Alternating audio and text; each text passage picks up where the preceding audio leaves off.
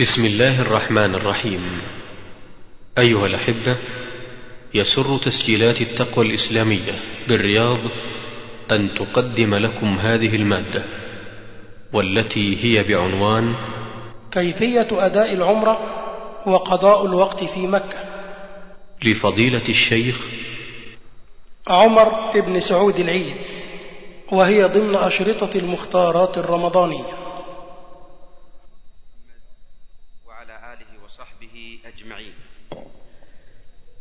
الحمد لله الذي أمد بأعمارنا حتى أدركنا هذا الشهر الكريم. وكم من نفس مؤمنة تشتاق لصيام هذا الشهر حيل بينها وبين صيامه فأصبحت قد أوسدت تحت الثرى ودعت هذه الدنيا ولم تكمل هذا الشهر الكريم. ونسأل الله سبحانه وتعالى أن يمد بأعمارنا حتى نبلغ نهاية هذا الشهر وأن يتقبله منا ومن إخواننا المسلمين.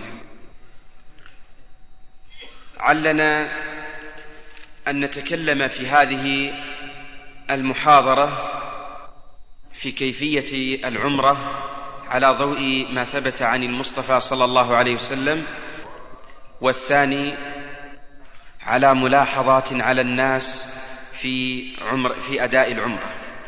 وتلك الملاحظات قد تبلغ ستين أو سبعين ملاحظة على الناس في العمرة فقط. ولعل بعض الإخوة سمعوا هذه في ملاحظات على الناس في الحج. وكنت ذكرت في هذه المحاضرة وهي ملاحظات على الناس في الحج أكثر من مئة وثمانين ملاحظة. ولا زال إن شاء الله سنعد العدة لإعادة هذه المحاضرة مرة أخرى. وقد تزيد على مئتين وخمسين أو ثلاثمائة ملاحظة على الناس في الحج فقط. ينبغي للمسلم في انطلاقه إلى العمرة أن يستشعر أن يذهب للعلماء وطلبة العلم ليبينوا له كيف يؤدي هذه العبادة. كم هم الناس الذين ينطلقون للحج أو للعمرة؟ ثم يخطئون أخطاء فيسألون. كان الأولى لهم قبل أن ينطلقوا أن يسألوا حتى لا يقعوا في الخطأ. فإن هذا من التفقه في دين الله تعالى. فكان لزاما على المسلم أن يكون حريصا أشد الحرص على التفقه في دين الله تعالى. ثم نقول كذلك إن المسلم في سفره وانطلاقه إلى مكة ليستشعر السفر إلى الله تعالى. فإنا والله في هذه الدنيا مسافر. ما منا أحد يقول إنه مقيم سيخلد في هذه الدنيا. تمر بنا الليالي والأيام وهي المراحل. ثم يقال للإنسان قف فإن السفر إلى الله قد وقف إلى هذا الحد. فمن الناس من أعد العدة لهذا السفر وأعد الخير والأجر والثواب وهنالك هنيئا لذلكم الرجل. ومن الناس من جمع إساءة وتقصيرا فمسكين هذا الرجل فإن الإنسان يخلف أهله ويخلف بيته ومسكنه ويترك أولاده خلف ظهره ينطلق إلى مكة يرغب الأجر والثواب. فليستشعر أنه مسافر إلى الله تعالى. إن المسلم حينما ينطلق إلى مكة والله لكأنه مسافر إلى القبر فإن الإنسان يترك أولاده وذريته فالميت يترك المال والأهل والذرية خلف ظهره ثم ينطلق إلى بيت الله الحرام. ونحن حينما ننطلق إلى القبور ننطلق إلى الأعمال. فمن قدم خيرا هنيئا له. ومن كانت الأخرى فنسأل الله ألا نكون من هؤلاء الذين قصروا مع ربهم وتكون قبورهم نعوذ بالله حفرا من حفر النار. ينبغي للمسلم إذا صعد على دابته في السيارة وهو في انطلاقه أن يقول الله أكبر الله أكبر الله أكبر. الحمد لله الحمد لله الحمد لله. ثم يقول بعد ذلك ماذا يقول سبحان الذي سخر لنا هذا وما كنا له مقرنين؟ وإنا إلى ربنا لمنقلبون. فليستشعر المسلم هذه النعمة العظيمة. ثم إن هذا الدعاء هو خاص بالأسفار فقط وليس هو دعاء للركوب السيارة وإنما يخص بالسفر فلنتنبه لهذه. ثم يدعو الإنسان بعد ذلك. أي دعاء هو؟ اللهم أنت الصاحب في السفر والخليفة في المال والأهل ثم يدعو بالدعاء المعروف. ثم إن المسلم في أثناء طريقه ينبغي له أن يستغله بالخير. بعض المسلمين هداهم الله ينطلقون في أسفارهم ثم ماذا يكون؟ سيارته قد ملئت بالزمر والطرب فيقلب من أغنية إلى أغنية ومن زمر إلى زمر آخر ثم يقول إنا نقضي الطريق فإن الطريق طويل فنقطعه بهذا الزمر. نقول لأخي انطلق بأشرطة الخير والقرآن والمحاضرات حتى تسمع خيرا ويكون ذلك المجلس الذي أنت فيه. إنها والله لتحفه الملائكة وإن كنت ماضيا في طريقك تمشي. هذه مجالس الخير لأنه يسمع فيها القرآن والذكر ويوجد فيها الخير من قراءة قرآن وغير ذلك. ثم ينبغي للمسلم أن يحرص على مسألة. أنت في سيارتك قد يقول الإنسان إنه قد مع أثناء الطريق يثقل السمع فليس كل الطريق نسمع للقرآن. فأقول خذ معك شيئا من المصاحف ثم اجلس. حتى ولو كنت مع والدتك وأختك وعمتك وجدتك وغير ذلك. اجعل درسا قرآنيا في السيارة. فتقرأ أنت أولا ثم تقرأ الأخت فإنها تعرف القراءة وتسمع الجدة والأم ممن لا يسمعون القرآن ولا يحسنون القراءة فتجد أنهم يشعرون والله بروحانية عظيمة. من منا انطلق بأهله وإخوانه فجعل درس القرآن في السيارة يسمعونه غضا طريا. هذه من الأمور الميسرة. ونستطيع أن نقرأ موضوعا طيبا. في كتاب ميسر قصة لصحابي أو غزوة للنبي صلى الله عليه وسلم. ثم نتناقش في ذلك الأمر ونتناقش في هذه الغزوة فأحيي الإيمان في داخل نفوس هؤلاء فيرتفعون فتسمو النفوس فإذا بها تستقبل العبادة بنشاط وحيوية الحمد لله الذي يسر علينا طرق الخير. ويبقى بعض الناس ينطلقون والله من, من بلدنا هنا من الرياض. إلى مكة يمشون ثمان ساعات أو عشر ما سمعوا ذكرا ولا تسبيحا ولا تهليلا. هذا من الجهل. فينبغي أن يكون الطريق كله طريق خير نتنافس فيه على الخير وعلى طاعة الرحمن. ثم نقول من الأمور التي ينبغي للمسلم أن يتذكرها في قضية انطلاقه. إذا وصل المسلم إلى الميقات ماذا يسن له؟ يسن له التجرد من المخيط ثم يسن له أن يزيل كل شيء فيزيل المسلم ما فيه من الشعور فبعض الناس هداهم الله يزيلون الشعور التي يجب أن تبقى ولقد قسمت لنا الشعور في الإنسان على ثلاثة أقسام قسم من الشعور يجب بقاؤه كشعر اللحية والحواجب فإنه يجب بقاؤه فلا يجوز للمسلم أن يجوز قسم يجب إزالته فلا يبقى وهو شعر الإبط والعانة هذا لا بد من زواله وقد أمرنا به. وقسم سكت عنه الشارع فلم يبين لنا فيه حكم وهو ما يوجد في اليدين أو في الصدر أو في الفخذين أو في الساقين فمسكوت عنه. إن أزاله الإنسان وإن أبقاه فلا حرج عليه. هكذا ينبغي أن نعلم. فأنت إذا انطلقت ووصلت إلى الميقات فإني أرى عجبا من بعض الطائفين هداهم الله. تنطلق فتجد أنه محرم ولا شك بأنه يتبين شيء من إبطه. فتجد أن شعور الإبط شعر الإبط يمكن أن يكون له سنة وسنتين ما حلقه. ونجد هذا من الجهل والخطأ بسنة النبي صلى الله عليه وسلم. الصحابة الأطهار الأخيار رضي الله عنهم وأرضاهم يقولون وقت لنا النبي صلى الله عليه وسلم أربعين ليلة فما عداه فلا يجوز للمسلم أن يزود عليه بعد الأربعين يجب وقبله قد ذكر ذكرت كتب الفقه وغيره أنه ينبغي أن يتعاهده المسلم كل جمعة فيصبح أبط إبطه وتصبح عانته دائما نظيفة. أما أن تكون محلا للأقدار والأوساخ والروائح المنتنة فهذا من جهلنا بهدي المصطفى صلى الله عليه وسلم. وديننا لا مجال للاستحياء فيه فلا بد أن نبين أحكام الشرع ليتفقه الناس. فقد كانت المرأة تسأل عن أمور خاصة حتى قالت إحدى زوجات النبي صلى الله عليه وسلم إنك فضحت النساء يا امرأة.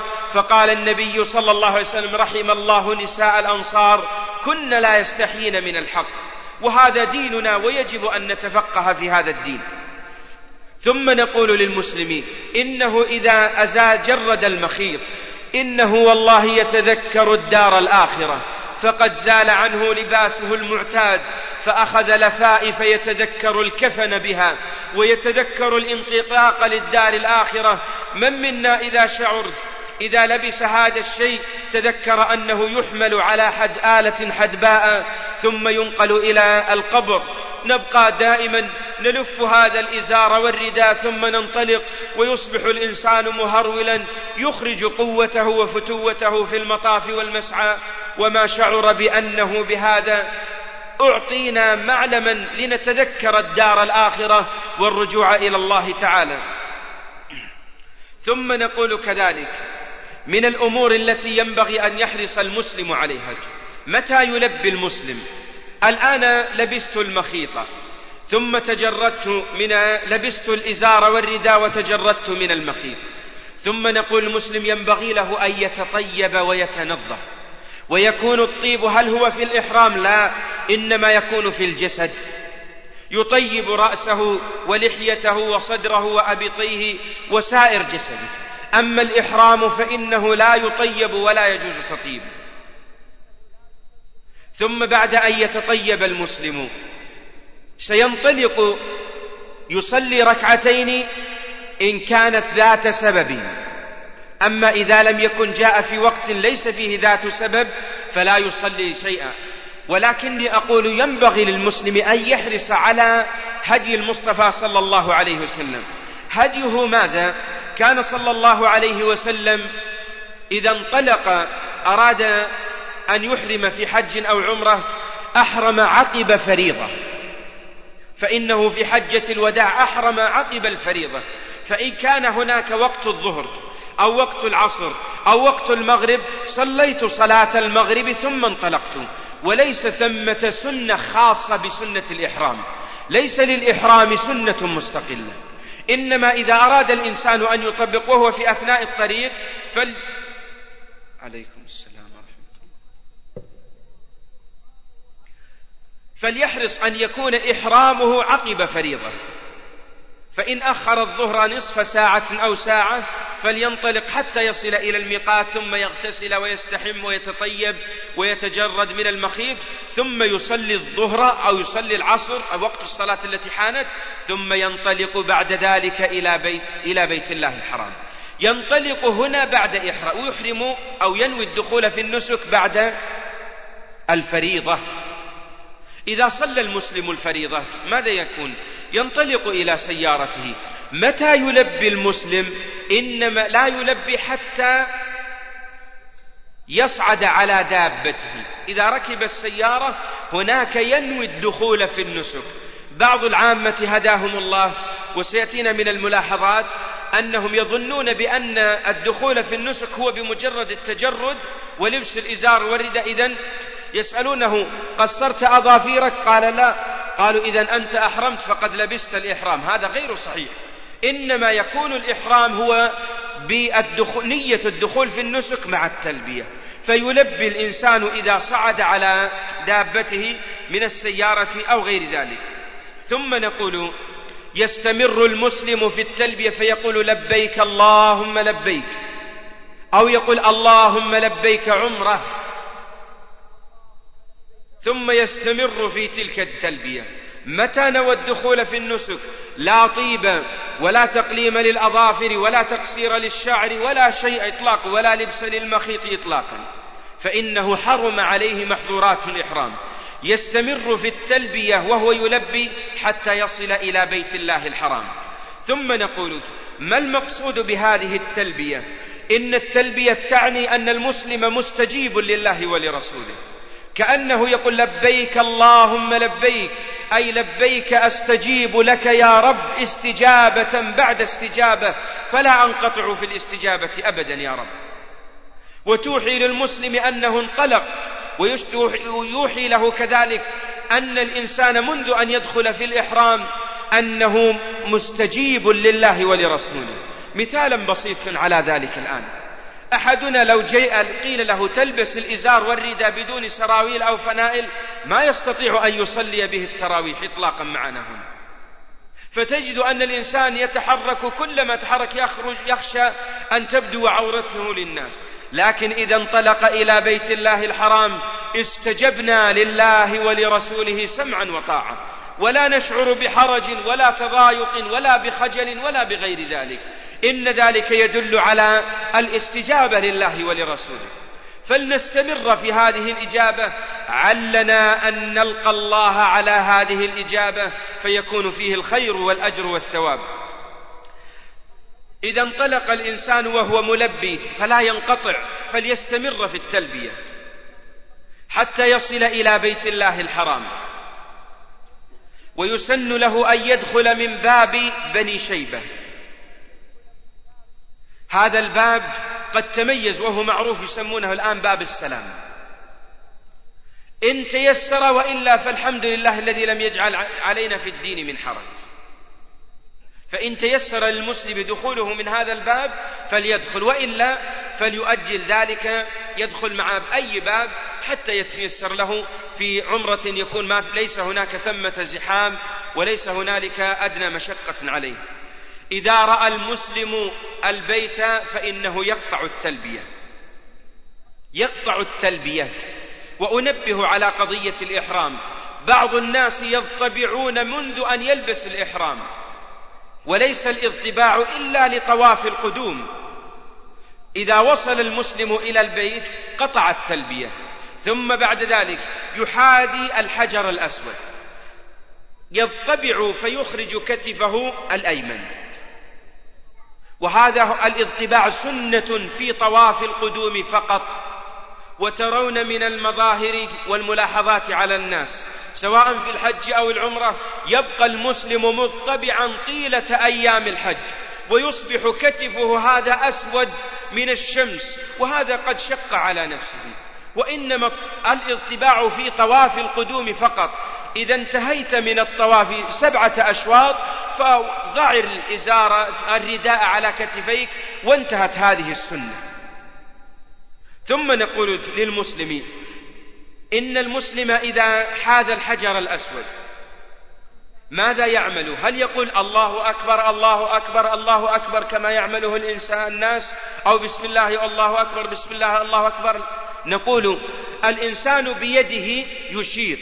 فالمسلم كان بودي أن نأتي بمجسم للكعبة حتى نعرف يعني ما نقول كعبة علشان يطرفوا الناس عليها لكن مجسم ليعلم الناس كيف يبدأون وكيف يكون.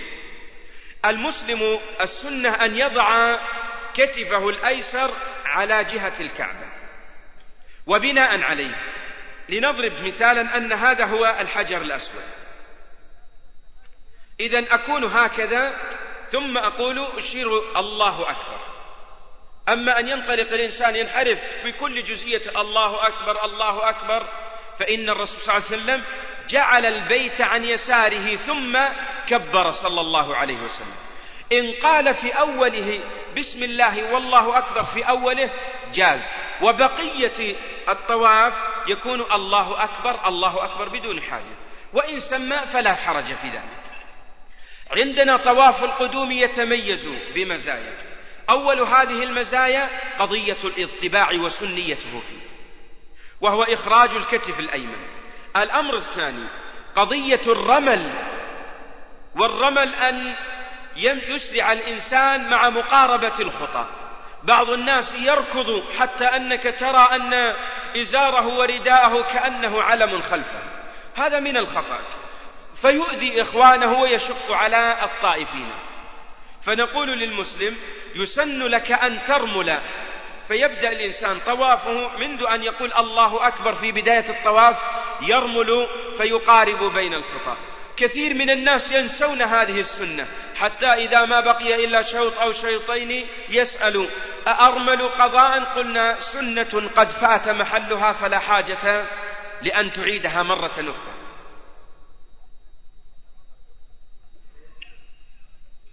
ثم نقول للمسلم كم يرمل الإنسان؟ سبعة ثلاثة الأشواط فقط. ويكون الرمل على جميع المطاف.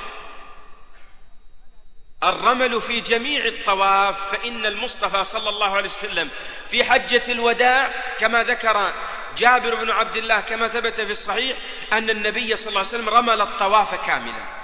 لكنه في عمرة القضاء رمل النبي صلى الله عليه وسلم ما بين الحجرين.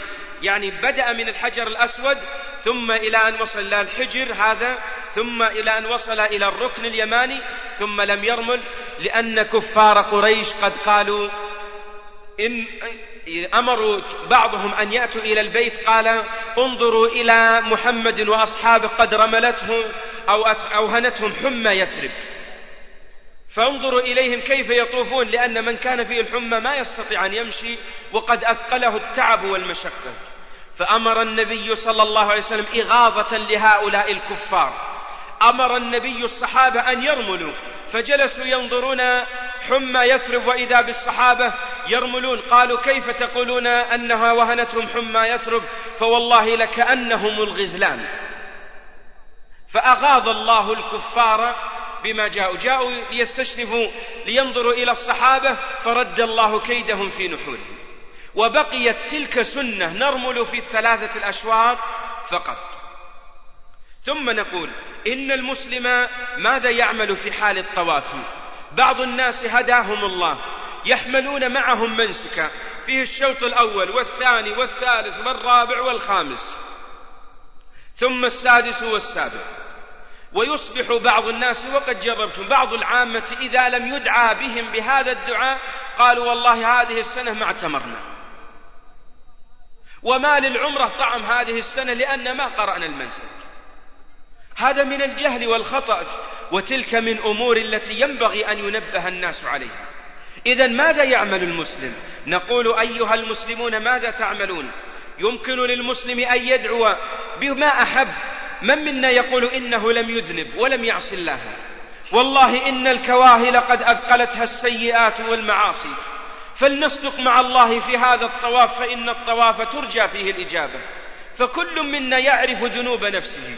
فليدعو الله أن يخفف عنه وأن يزيل عنه الذنوب والسيئات. دعوت حتى تعبت أقول كذلك. يمكنك أن تقول سبحان الله والحمد لله ولا إله إلا الله والله أكبر. وتطوف وتدعو وتسبح. يمكنك أن تقرأ القرآن. فاقرأ قل هو الله من قل أعوذ برب الناس حتى تصل إلى عما يتساءل فاقرأ ما شئت من الآيات والقرآن. أما أن نحجر أنفسنا على أدعية مسجوعة الله أعلم بمن قالها. ويظن بعض الناس أنه إذا لم يكن فإنه لا طواف لهم ولا سعي هذا من الجهل. وترونه في الحج في الطواف الآن في العمرة تسمعون اللهم اجعله حجا مبرورا وذاك يقول آمين وهو ليس حج. كيف يكون هذا؟ وتجد أن بعضهم يدعون بأدعية خاصة من العجم هداهم الله. لا يحسن قراءة هذا المنسك فيجب أنه تجد اللهم إن هذا الحرام حرامك وهو الحرم حرمك. وتصبح قراءات ما يدري الإنسان ولا يفقه بمعانيها ثم تجد بعض الناس قد يدعو على نفسه ومن خلفه آمين وما يدرون ماذا. وهذا من الخطأ والجهل فكان الأولى بالمسلم أن يدعو بما شاء فقال الرسول صلى الله عليه وسلم قال وليتخير من الدعاء أحبه إليه تخير ما شئت من الأدعية. من منا يقول إنه ليس في حاجة إلى الثبات على الدين؟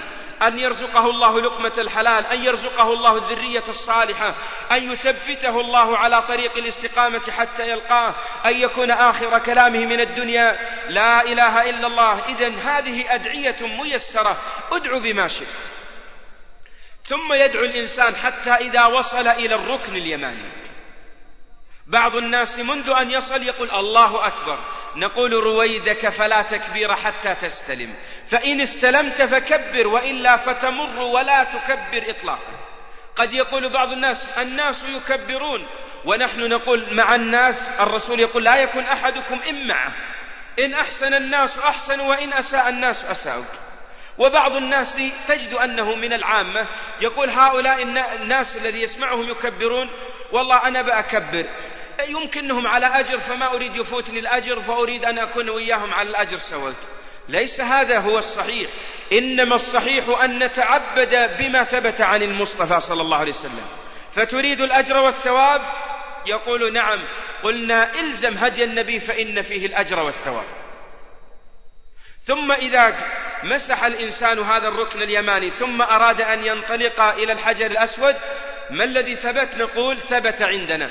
ربنا آتنا في الدنيا حسنة وفي الآخرة حسنة وقنا عذاب النار. أما يا عزيز يا غفار يا ذا الجلال والإكرام الكليشة التي نسمعها من المزورين من التزوير ليس من الزيارات فنحن في حاجة إلى تأصيل وإني أقول حقيقة بعض من هؤلاء الذين يطوفون بالناس قد رأيته والله في المسعى معه وما صلى. الناس يصلون وهو لا يصلي. ومع ذلك ينتظر من هؤلاء العمار والحجاج حتى يزورهم فتريد أن يدعو لك رجلا أو شخصا لا يصلي سبحان الله وترجو الإجابة وأن تقول آمين كيف يؤمن؟ وهذه من المصائب ومن البلايا التي ينبغي أن يكون الإنسان حريص أن يدعو هو من نفسه بدون حاجة إلى أن يأتي بناس يدعون له. إذا نقول ما ورد عندنا هو ربنا آتنا في الدنيا حسنة وفي الآخرة حسنة وقنا عذاب النار. ونقف. قد يقول بعض الناس مع الزحام ينتهي هذا الدعاء. أقول كرره مرة أخرى. أو ادعو بما شئت من الأدعية الطيبة. ثم إذا وصلت إلى الحجر فتقول الله أكبر. بعض الناس تجد أنه عجيب. قد يكبر قبل وقد يكبر بعد. وبعض الناس تجد أنه عنده خطأ ماذا يعمل؟ يستدير ثم يرفع يديه ثم الله أكبر الله أكبر مع الناس. وبعض الناس يقول هذا يكبر بثنتين يمكن أعظم أجر أنا أكبر بدين الثنتين معه. لا هذا من الخطأ. فنقول إن النبي صلى الله عليه وسلم كلما حاذاه كبر فكان صلى الله عليه وسلم يقول الله أكبر يشير. أطوف سبعة أشواط. رملت ثلاثة ثم بعد ذلك أقف عن الرمل. ثم بعد ذلك ماذا أعمل؟ أكمل الطواف مشيا. حتى إذا وصلت إلى السابع وقفت إلى الحجر ثم قلت الله أكبر وانطلقت إلى مقام إبراهيم عليه الصلاة والسلام. أقرأ هذه الآية واتخذوا من مقام إبراهيم مصلى. قد يكون بعض الناس أول مرة يسمع هذه نقول سببها والله عدم علمنا بسنة المصطفى صلى الله عليه وسلم. إذا انتهيت وكبرت أقول واتخذوا من مقام إبراهيم مصلى ثم آتي خلف المقام وأصلي لله ركعتين وأتجوز في هاتين الركعتين. قد يكون المكان زحام أرجع بعيدا ولو أن أصلي في الأروقة. وهو خلف المقام لا لئلا أضيق على إخواني الذين يطوفون. فبعض الناس يكون عندهم فتوة فيحجزون المقام فيأتون ثلاثة أو أربعة ليصلي الناس تبعا. وهذا والله من الجهل ومن الخطأ. فلو صلى الإنسان هاتين الركعتين في أي موضع من المسجد أجزأته والحمد لله.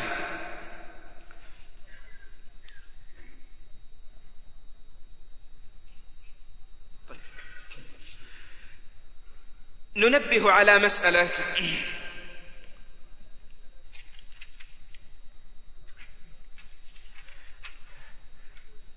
يشترط في الطواف أن يكون المسلم متطهرا من الحدث الأكبر والحدث الأصغر. أما السعي كما سيأتينا فلا يشترط فيه الطهارة. فيجوز للإنسان أن يسعى بين الصفا والمروة وإن كان محدثا فلا يشترط في ذلك. عندنا ننبه على مسألة. انتهيت صليت خلف المقام الآن ركعتين. نحن قد يأتي الإنسان في النهار فإن كان مسافرا انطلق إلى زمزم فشرب شيئا من الماء. ثم بعد ذلك انطلق إلى الصفا فإذا مر في طريق الصفا يصعده وهو يقول أبدأ بما بدأ الله به. إن الصفا والمروة من شعائر الله. فمن حج البيت أو اعتمر فلا جناح عليه أن يطوف بهما ومن تطوع خيرا فإن الله شاكر عليم. صعدت الآن الصفا استقبلت البيت. إذا استقبلت البيت ماذا أعمل؟ إن المسلم إذا استقبل ينظر إلى الكعبة. بعض الناس ماذا يقول؟ الله أكبر الله أكبر الله أكبر. ما هو هذا موجود؟ وكثير من يفعله. هذا ليس موضع إشارة حتى نشير. ماذا نعمل؟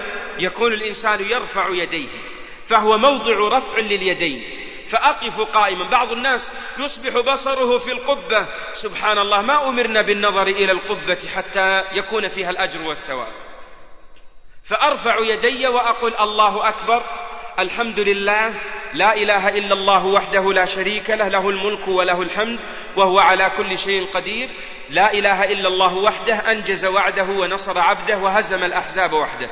ثم أدعو طويلا ثم أعيد مرة أخرى فأقول الله أكبر الحمد لله لا إله إلا الله وحده لا شريك له له الملك وله الحمد وهو على كل شيء قدير. لا إله إلا الله وحده أنجز وعده ونصر عبده وهزم الأحزاب وحده. ثم أدعو طويلا ثم أعيدها مرة ثالثة.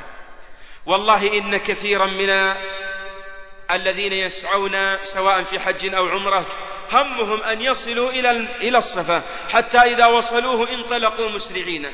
فتجد أن أثر العبادة ضعيف عندهم. ما يشعرون بلذة العبادة ولا مواقف الدعاء. فإن هذا الموضع من المواضع التي ترفع فيه الأيدي. فأرفع يدي ثم أدعو. أدعو طويلا بخير الدنيا والآخرة ثم ليصدق الإنسان مع ربه فإن هذا موطن إجابة. ليصدق المسلم مع ربه في الدعاء عله أن يجيب الله دعاءه في هذه المواضع. وكم هم الناس الذين لا يطبقون هذه السنة؟ وبعض الناس يقول لو طبقنا هذه السنة حصل زحام وغير ذلك. نقول الهدي هدي المصطفى صلى الله عليه وسلم. فإذا ذهب طالب العلم أو المتعلم أو العالم بهذه السنة فلينبه والدته وإخوانه وأحباءه أن يكون هذا الموضع يفعل كفعل المصطفى صلى الله عليه وسلم. إذا انتهى من هذا الدعاء ينزل بعد ذلك حتى إذا وصل إلى العلمين أو الميلين أسرع سرعة شديدة حتى كانوا يصفون النبي صلى الله عليه وسلم إن إزاره ليدور صلى الله عليه وسلم. لكن ينبغي أن ننبه على مسألة. بعض الناس معه أمه وأخته فيأمرهم قد تكون الأم تعض مشلحها من السرعة فتريد أن تنطلق كما ينطلق الإبل. هذا من الجهل والخطأ فإن المرأة ليس عليها رمل وليس عليها كذلك سعي بين العلمين هنا. ليس على المرأة رمل وليس عليها سعي هنا بين العلمين فتبقى الأم تمشي وأنا معي والدتي أسرع أنا حتى وأقف ثم أنتظرها حتى إذا جاءت مسكتها خوفا عليها أن تضيع فسرت أنا وإياها وهذه سنة ينبغي أن نتنبه لها ونحرص. وبعض الناس من جهلهم يرملون أو يسرعون كل المسعى فيصبح يعني ما ندري مشغل السرعة السريعة فمنطلق همه أن ينتهي. ويتمنى من الاقتراحات بعض الناس يتمنون أن يكون المسعى يصبح على آلة فيقف الإنسان بسرعة فيتكون دقائق وينتهي بدلا من هذه المشقة. وهذا من الجهل ومن الخطأ. فكان الذي ينبغي المسلم أن يحرص على أن يسعى بين الصفا والمروة يطبق هدي النبي صلى الله عليه وسلم في كل موضع بما فعله صلوات الله وسلامه عليه. أنبه على مسألة كذلك. من الملاحظات أن المسلم إذا رقى إلى الصفا إلى المروة الآن انتهينا من الصفا والآن أريد أن أصعد على المروة. بعض الناس يقرأ الآية ويقول إن الصفا والمروة ليس ثمة قراءة. فإن شيخنا العلامة يقول إن قول الإنسان أبدأ بما بدأ الله به وقراءة هذه الآية إنما هو في بداية السعي وهو عند الصفا. لأنه يقول إن الصفا والمروة من شعائر الله. فبدأ بها فأصبحت من الشعائر. ماذا يعمل؟ فنقول يصعد مرة أخرى ثم يرفع يديه ويقول كما قال على على الصفات ماذا قال على الصفات قال الله أكبر الحمد لله لا إله إلا الله وحده لا شريك له الملك وله الحمد وهو على كل شيء قدير. لا إله إلا الله وحده أنجز وعده ونصر عبده وهزم الأحزاب وحده ثم يدعو طويلا ثم يدعو طويلا. انتبهوا لهذه المسألة. ثم بعد ذلك يعيدها مرة أخرى ويدعو طويلا ويعيدها ثالثة ثم يدعو طويلا ثم ينزل مرة أخرى.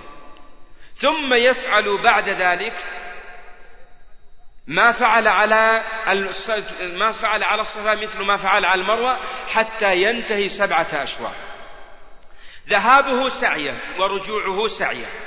إن بعض الناس من جهلهم يسعون أربعة أشواط أربعة عشر شوط.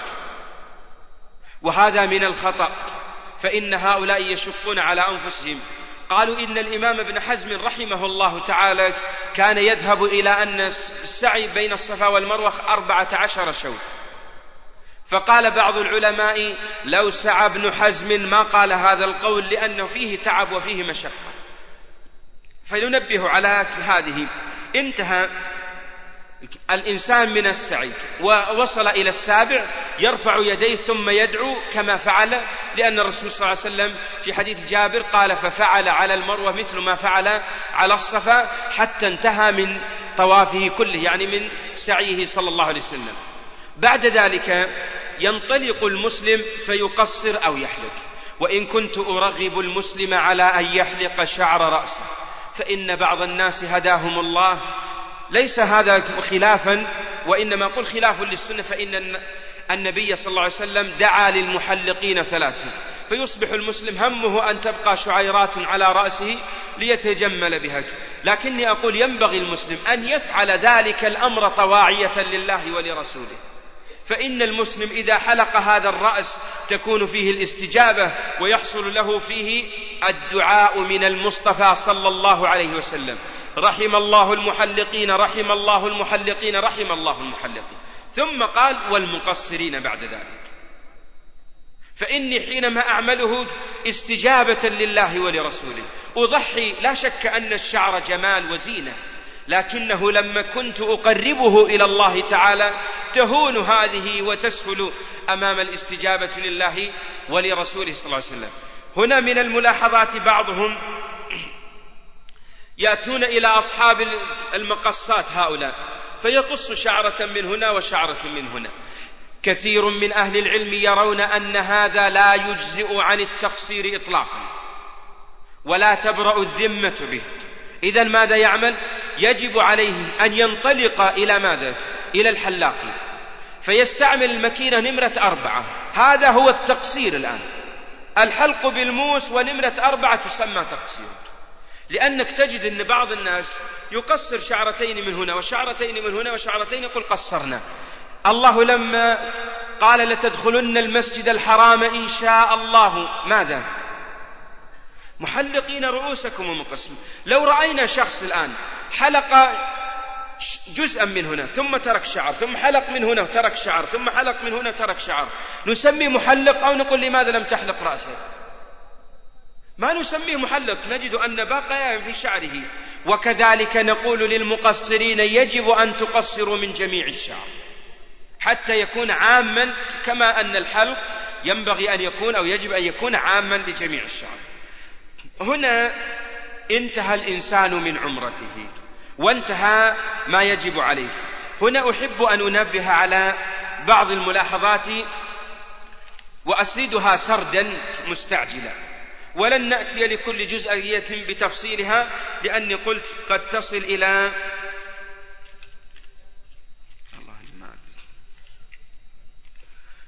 قد تصل إلى ستين أو سبعين ملاحظة أسردها سردا على عجل. هنا من الملاحظات على قضية السفر. فإن ملاحظات في السفر بعض الناس ينطلقون إلى السفر في الطاعات وما يقلعون عن المعاصي فتجد الزمر والدخان والمعصية كاملة ما يتغير من حاله شيء. فنقول أنت انطلقت لتجلب الحسنات ولتبعد عن نفسك آثار السيئات فاترك المعاصي حتى تقبل منك الدعوة. عدم كتابة الوصية كذلك عدم ذكر الدعاء عند توديع المسافر أستودع الله دينك وأمانتك وخواتيم عملك. عدم الحرص على الرفقة الصالحة كذلك عدم توصية المسافر بالدعاء للمقيمين كما فعل ابن عمر رضي الله عنه وأرضاه. كذلك من الملاحظات سفر المسافر وحده من الملاحظات كذلك ترك دعاء السفر. تجد أن كثير من الناس وأنا قلت لكم ووعدت وأسأل الله الإعانة وعدت بمحاضرة أسميها الترقيع والتأصيل في الأمة المعاصرة. أسمي من الترقيع الذي نحن نعيشه وضع دعاء السفر في السيارة. هذا من الترقيع. وضع كفارة المجلس في المجلس هذا من الترقيع. تعليق الآيات في البيت هذا من الترقيع وليس من التأصيل. وتجد أن المسلم من الترقيع الذي نعيشه كل ما سافرنا نقول لإخواني يا إخوان لا تنسوا دعاء السفر. لا تنسوا دعاء السفر. سبحان الله. الصحابة علمهم المصطفى صلى الله عليه وسلم مرة واحدة وما كان كثيرا النبي صلى الله عليه وسلم يسافر وما كان يقول للصحابة أيها الصحابة لا تنسوا دعاء السفر كل مرة بل أخذوه مرة فعلق في القلوب فعملت به الجوارح تلقائيا.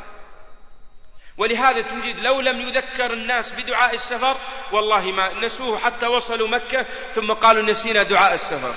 ويرجعون كذلك ونسوا دعاء الوصول إلى البلد. وهذا من عدم التأصيل والتمكين في نفوس الأمة. من الملاحظات عدم التسبيح عند الصعود عند النزول وعدم التكبير عند الصعود. كذلك عدم الدعاء بدعاء النزول. أعوذ بكلمات الله التامات من شر ما خلق. عدم الحرص على النفقة الحلال. عدم التفقه كذلك في أحكام الحج. ومنها استماع آلات الزمر والطرب في أثناء الطريق وفي الرجوع. وكنت عجبت مرة كنا في يوم عرفة. وإذا ببعض الحجاج هداهم الله في يوم عرفة. معه الجراك والشيشة مولع في عصر يوم عرفة. ومعه أجهزة الزمر والطرب. الناس تتعرض لرحمة أرحم الراحمين وهذا يجاهر الله في هذا اليوم. فكان الأولى به أن يستحي في مثل هذا الموقف العظيم الذي يدنو الله من عباده ويحصل فيه الأجر والثواب من الله تعالى لهؤلاء الأخيار وتجاب الدعوات. منها كذلك سفر المرأة بدون محرم وأعرج على لطيفة أننا نجد أن كثيرا من الناس يسافرون بالخدامات معهم بدون محرم. ويصبح المحرم ألبو وهي تسمي الوالد بابا. وتروح مع بابا وماما وتروح معهم وهو محرمها. والرسول صلى الله عليه وسلم يقول لا يحل لامرأة تؤمن بالله واليوم الآخر أن تسافر يوم وليلة إلا مع ذي محرم. فننبه على هذه المسألة حتى لا يكون الإنسان يقع في حرج ويقع في معصية أو مخالفة لحديث النبي صلى الله عليه وسلم. يسن للمسافر إذا رجع إلى بلده أول ما يقدم يصل إلى يصل إلى المسجد ولا إلى المعزبة؟ كثير من الناس همه البيت والأولاد. الرسول صلى الله عليه وسلم كان من هديه أول ما يقدم يأتي إلى المسجد فيصلي لله ركعتين شكرا على سلامة وصوله. ويستشعر أنه قدم من مشقة ورجع إلى مسألة الإقامة. ثم بعد ذلك ينطلق إلى بيته فيأتي فيقضي حاجات أهله ويعود إلى أهله. عدم طروق الليل الأهل ليلا. تجد بعض الناس يصلون إلى الساعة ثنتين ونصف ثلاث قبل الفجر بساعة ويطرق الباب افتحوا. طيب أمن؟ أنا والله جاي طيب أزعجتهم من النوم وأتعبتهم وضعجعتهم جعلتهم في مشقة عظيمة. فكان الأولى أن تبيت قبل دخولك؟ فكان النبي صلى الله عليه وسلم ينهى الصحابة عن الطروق ليلا ذكرت لكم لعل في قصة في غزوة ذات المريسيع لما رجع النبي صلى الله عليه وسلم. نهى الرسول عن الطرق فرجع أراد عبد الله بن رواحة مع جابر بن عبد الله أن يرجعوا في آخر الليل. عبد الله بن رواحة قال لن أرجع جابر قال سأرجع فلما وصل إلى بيته وجد على فراش زوجته وهو ينظر إذا بها معها شخص آخر نائم معها في الفراش. فاعتلى بالسيف يريد أن يقتل كيف يكون مع زوجته. لكنه قال وقفت مع نفسي وقلت أوقظها. فحرك رجل زوجته قال ما الذي معك؟ قالت إنها ماشطة رأسي قد نامت معي تؤنسني من الوحشة. فلو أنه قتلها في الليل لكان قتل مسلمة فكان الأولى له ألا يطرق وقال النبي صلى الله عليه وسلم نهى عن الطروق لأمرين لتستحد المغبة ولتمتشط الشعثة قد يدخل الإنسان على أهله في الليل ويجد شعرها كأنه طلع طلعه أو شعره كأنه رؤوس الشياطين. شاعثة فيه الغبار وما تجملت وما تزينت فكان الأولى أن المسلم إذا أراد أن يطرق أو جاء إلى أهله ماذا يعمل؟ يمكن الإنسان أن لا يتعبهم فينطل يتركهم حتى النهار فيرسل أحد أني وصلت فتتجمل المرأة وتتحسن وتستقبله بوجه باش. بدلا من أن يصبح تستقبله بوجه ثلاثة أرباعه نوم وخشتها مائلة وشكلها مريع ومخيف هذا من الجهل والخطأ. فكان الأولى أن يحصل للمسلم آه، التأدب مع آداب المصطفى صلى الله عليه وسلم. من الأمور التي ننبه عليها وهي من الملاحظات في الأسفار. من الملاحظات في الأسفار ماذا؟ أن الناس ينطلقون معنا الوالد والوالدة والإخوان وسيارتين أو ثلاث ما يؤمرون أحدا على السفر. فيصبح وقفه هنا. لا من وقفه قدام. إلا أحسن توقف بعد شوي. فيصبح نزاع وخصومات في الطريق ما الله به عليك. فلو كان هناك ثمة أمير نسمع ونطيع. فإن النبي صلى الله عليه وسلم أوصى بإطاعة أمير السفر. فإذا أمر أمير السفر أن لا ينزل أحد من السيارة من نزل من السيارة لغير ضرورة فإنه عاص لله ولرسوله. وهو أمير قد يقول واحد هذا من زملائي ليش تأمر علينا؟ هذه سنتنا وهذا ديننا. أؤمره وأسمع وأطيع لله ولرسوله. فحتى ينضبط الأمر. فتجد بعض الناس الآن تحصلون ينزلون في الطريق والذين لا يؤمرون ماذا يحصل؟ نقف عند محطة بنزين ينتشر الأولاد والبنات وينطلق بعض الزملاء وتتفرق السيارات. فنحتاج إلى ساعة إلا ربع حتى نجمع الشباب الذين معنا. فلو كان الأمر مرتبا بضبطه على ضوء ما ي... كلام هذا الأمير فيكون السمع والطاعة ولا اختلاف هناك إطلاقا. ويحرص المسلم على أن ينضبط في سلوكه فهذا هو الأمير طاعته لا بد منه في السفر. أما يأتينا شخص يقول والله أنا أمير عليكم في المسجد ما حد يطلع وغيره لا سمع ولا طاعة إلا لولاة الأمر الذين ولاهم الله علينا. ما عداه فلا نؤمر أحدا إطلاقا. عندنا الآن من المسائل من الملاحظات بعض الناس الآن في السفر نحن في الطريق وغربت علينا الشمس ينسون أوراد الصباح وأوراد المساء. وهذا من الجهل فإن المسافر ينبغي له أن يتحصن ويحرص على ورد الصباح والمساء.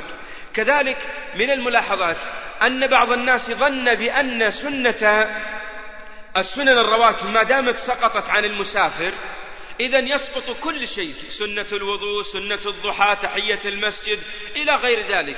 فتجد الإنسان أسقط جميع النوافل يقول الحمد لله الذي ما جعل علينا في الدين من حرج. لو نظرنا إلى هدي النبي صلى الله عليه وسلم كان يصلي على راحلته أينما توجهت به. ما ترك التنفل صلى الله عليه وسلم. فكان يصلي ذوات الأسباب تعمل ما عداها من السنن الرواتب فإنها تخفف ولا حاجة لصلاتها. فإن ابن عمر يقول رضي الله عنه يقول لو كنت مسبحا لأتممت يعني لو كنت مصليا السنن الرواتب لأتممت فكان ما دام خفف علينا الصلوات الأربع ثنتين والثلاث تصير واحد ونصف. ما تصير تصير ثلاث ما يمكن إطلاقا. وإن كان يوجد بعض الناس هداه الله من فقهه وهذا من الجهل سمعت بأن شخص أفتى لبعض زملائه أن يصلوا المغرب ثنتين قصرا. وهذا من الجهل وخلاف إجماع الأمة إلى قيام الساعة ولن يحدث أحد قال بهذا القول مثل قوله وهذا من جهله وعدم معرفته. كذلك من الملاحظات وأنبه إخواني عليها أنبه عليها وأشدد فيها. هي ليست يعني واجبة لكنها ملاحظة. الرسول كان يصلي على راحلته أينما توجهت به. من منا إذا ركب في السيارة في السفر قال الله أكبر فصلى لله ركعتين وهو في السيارة. بل تجد والله من أندر الناس من يفعل هذه السنة. فيمكن إذا ذهبت مع والدي أو والدتك أنتم على وضوء الحمد لله. طيب صلوا لله ركعتين. تجد العوام تصلي ركعتين. لا سجود ولا ركوع في السيارة. الله لا يحدنا على القصر وهذا فيه مشقة لا نزلنا يمدي الواحد يسنن هذا من الجهل. كان الرسول يصلي وهو على بعيره صلى الله عليه وسلم ويصلي به أينما توجه. يقول بعض الناس ما صلت لا نسجد ولا نركع ولا مستقبلين القبلة وش هالصلاة اللي عندنا دي؟ نقول نحن جهلنا سنة المصطفى صلى الله عليه وسلم فكان الأولى بنا أن نقتدي به. إذا ركبنا للسيارة أنبه إخواني بالنسبة للسائق فلا يفعل. الله الله ألا يفعل فتجد قدام السيارة وبيسقط يقول الله أكبر ساجد. ثم يسوي لنا حادث يقول أنا والله تنفل لا أبدا لا يمكن إطلاقا بل إنه يخشى عليه أياثا بهذا الفعل.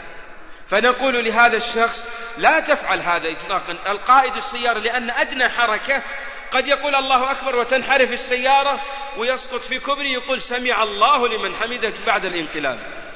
فهذا من الخطأ ومن الجهل. فنقول للإمام لا تفعل هذا إطلاقا فإن ذلك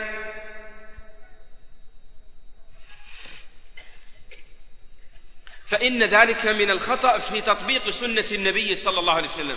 قد يقول أحد أن السيارة مثل البعير فإن النبي قلنا البعير لفة ميم لفة سيارة. فإن هذا له خطورة فلنتنبه لهذا. إنما أقول ينبغي لنا أحبتي من انطلق منكم هذه السنة إلى مكة فليصلي حينما توجهت به راحلته. يقول يا إخوان يا إخوان نريد نصلي ركعتين لله. كل واحد يصلي لوحده. ولا تثريب في ذلك ولا حرج. والحمد لله الذي لم يجعل علينا في الدين من حرج ويسر علينا الأجور والعبادة ونحن نتوجه أينما توجهنا.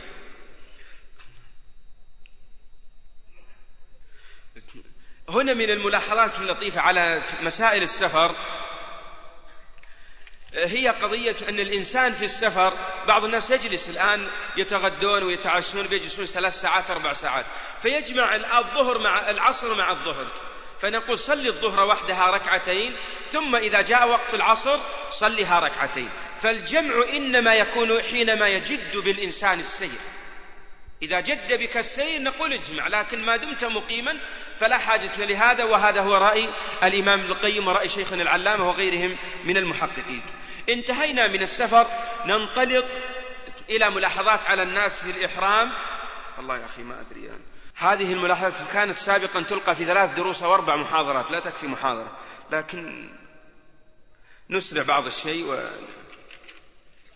أول من هذه الملاحظات عند الإحرام. يعتقد بعض الناس وجوب الاستحمام وتجد بعض الناس هداهم الله ينطلقون أيام الشتاء ومعروف الطائف باردة وتجد العامة يشتغلون وإذا دخلت دورات المياه تسمع الشهيق كأن الإنسان سيموت. وتجد ماذا فيهم؟ ما وش اللي حاصل؟ يستحمون. ليس وجوبا يكفي أن يتوضأ المسلم فلا حاجة لقضية الشهيق والزفير. فإن المسلم ما جعل الله عليه في الدين من حرج. إن كان ثمة مشقة فإني أتوضأ والحمد لله فإنه ليس من الواجبات. كذلك أنه اعتقاد بعض الحجاج أو المعتمرين ينطلق في الطائرة وماذا تكون النتيجة يحرم من جدة ويستحي يفسخ إحرامه قدام الناس عيب شوي ما يمكن. نقول يمكن المسلم يلبس إحرامه في في الطائرة أو قبل في أهله يلبس الإزار ويترك الرداء ويلبس عليه ثوبه. إذا أخبر بأنه حصل الميقات ماذا يعمل؟ يخلع ثيابه وإزاره عليه وليس عليه السراويل ثم تجد أنه يلبس الرداء عليه ثم يكمل. كنت أرى من اللطائف وكنت وجدته رجل من البادية هداه الله. كان يسعى معنا في المسعى عليه إحرام خفيف فوجدت عليه السروال عليه خط أخضر. فعجبت يعني. فقلت له جزاك الله خير افسخ سروالك قال وخر بس وخر. كأنه يقول أنا أفسخ سروالي كيف هذا؟ وهذا من الجهل. فالإنسان ينبغي له أن يتأدب بآداب هذا الدين ويلتزم به. فنحن نتجرد من المخيط سمعا وطاعة لو قيل لواحد منا والله الآن تفسخ سروالك تقطع رقبة ما تفسخ ما يمكن يقاتل أمامه. ولو أنه عليه ثوب وعليه إزار ما يستطيع. لكنه لما جاء الميقات سمعنا وأطعنا لله ولرسوله. وهذا يدل على الاستجابة لله وللرسول ونسأل الله أن نكون من الذين يستجيبون لله ولرسوله. من الملاحظات كذلك في الإحرام أن بعض النساء هداهن الله تعتقد لابد تفصل لها إحرام أخضر. وإذا ما لبست الإحرام الأخضر أو الأسود ما ما اعتمرت. وتعتقد أن كل عمرة لابد لها من تذهب للخياط يخيط لها إحرام. وعند إحرام العام الماضي والذي قبله هذا من الجهل. فيمكن للمرأة أن تلبس أي ثوب من ثيابها لا يكون فيه زينة. فتوجد قمصان على عشرين ريال أو على ثلاثين ريال تكون طويلة فتلبس المرأة هذه. كذلك بعض النساء وهن في البادية. تأتي المرأة محرمة وتلبس البرقع وتمشي به. فإن المرأة المحرمة لا يجوز لها أن تلبس البرقع. فماذا تعمل؟ تغطي وجهها إذا كان ثمة رجال. لا يوجد رجال تكشف وما دام الآن الناس كثير فيمكنها ماذا؟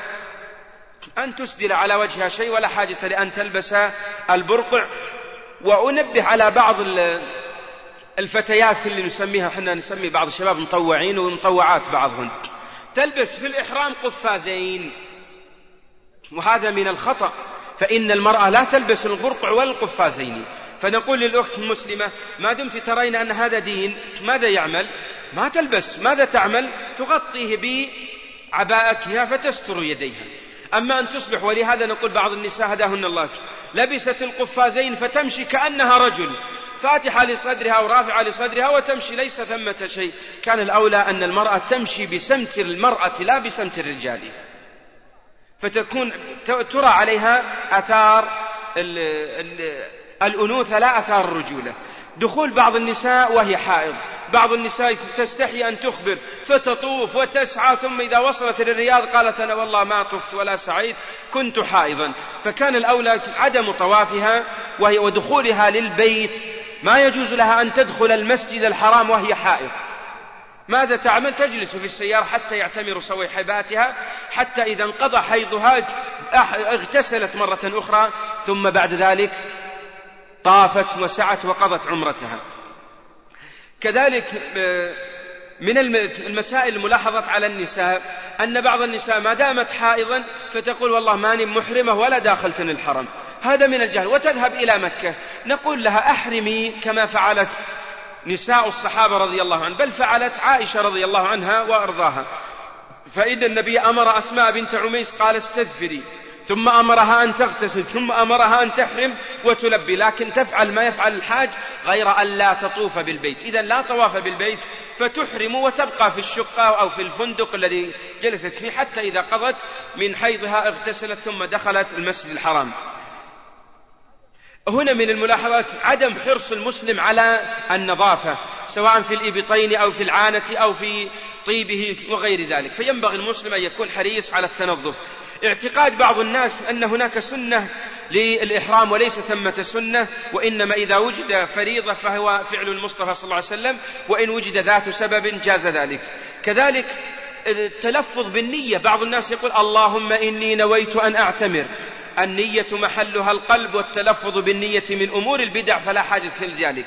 كذلك بعض الناس يلبي عند الإحرام فقط وأما في أثناء الطريق يتكلمون بعض الناس ينام ويكسر عن التلبية وهذا من الخطأ فإن الصحابة كانوا يرفعون صوتهم بالتلبية حتى قال النبي صلى الله عليه وسلم اربعوا على أنفسكم فإنكم لا تدعون أصم ولا غائب إن الذي تدعونه أقرب إلى أحدكم من عنق راحلته. وإذا سألك عبادي عني فإني قريب أجيب دعوة الداعي إذا دعان فليستجيبوا لي وليؤمنوا بي لعلهم يرشدون.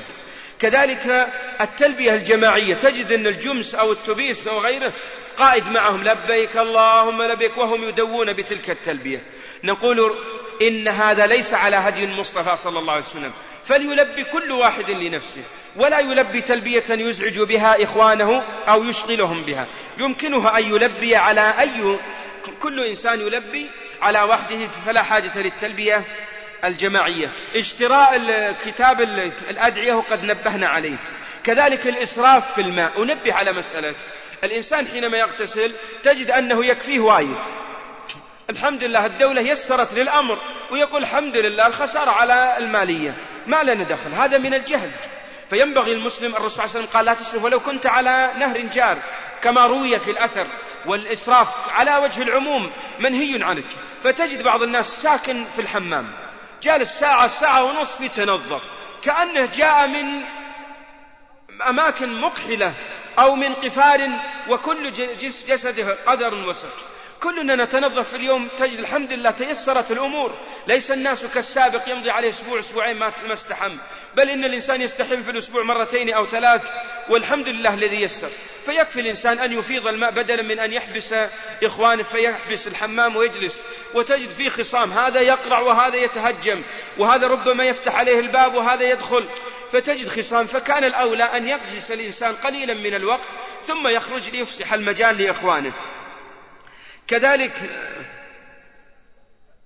السنة أن يستقبل الإنسان القبلة ثم يلبي في يقول اللهم آه، هذه حجة أو اللهم هذه عمرة لا رياء فيها ولا سمعة.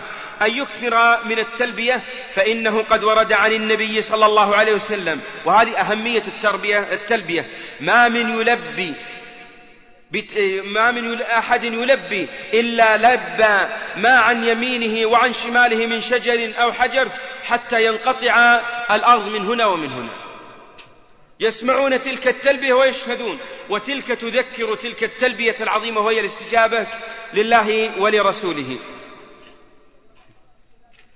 من الملاحظات كذلك في الطواف. يا أخي ما أدري.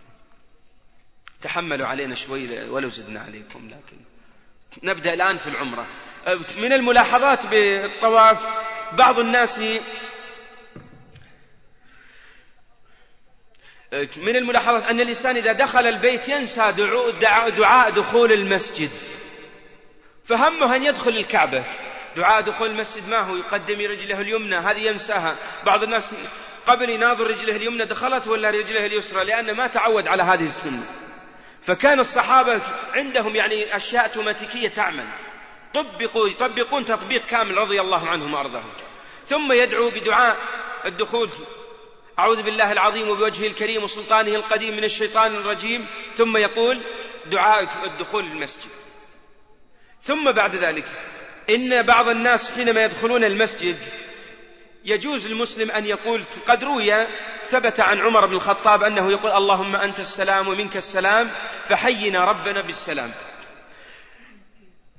عندنا الآن الحجر. كان بودي أن يكون ثمة مجسم لكن تذكروني إن شاء الله في الح... إذا جاء الحج وبينا صفة حج النبي صلى الله عليه وسلم نذكره بأشياء مجسمة. نضع مجسم للجمرات ومجسم للطواف والكعبة حتى يعرف الإنسان تطبيق حي. هنا من المسائل بعض الناس عند الحجر الأسود موجود عنده خط هذا الخط الآن عدل كان سابقا قبل والحمد لله الآن الدولة وفقهم الله وجعلوه على الخط الآن موازي للحجر. بعض الناس يبدأ قبل فيبدأ قبل الحجر الأسود احتياطا. هذا من الخطأ. فالأولى أنه متى هذا هذا الحجر؟ كبر. ورأينا كثيرا من الناس يبدأون بيعكسون الطريق ثم يبدأون من أين؟ من الباب. إذا وجد الباب الله أكبر. تقول ارجع باقي الحجر زحمة. الله غفور رحيم امش بس.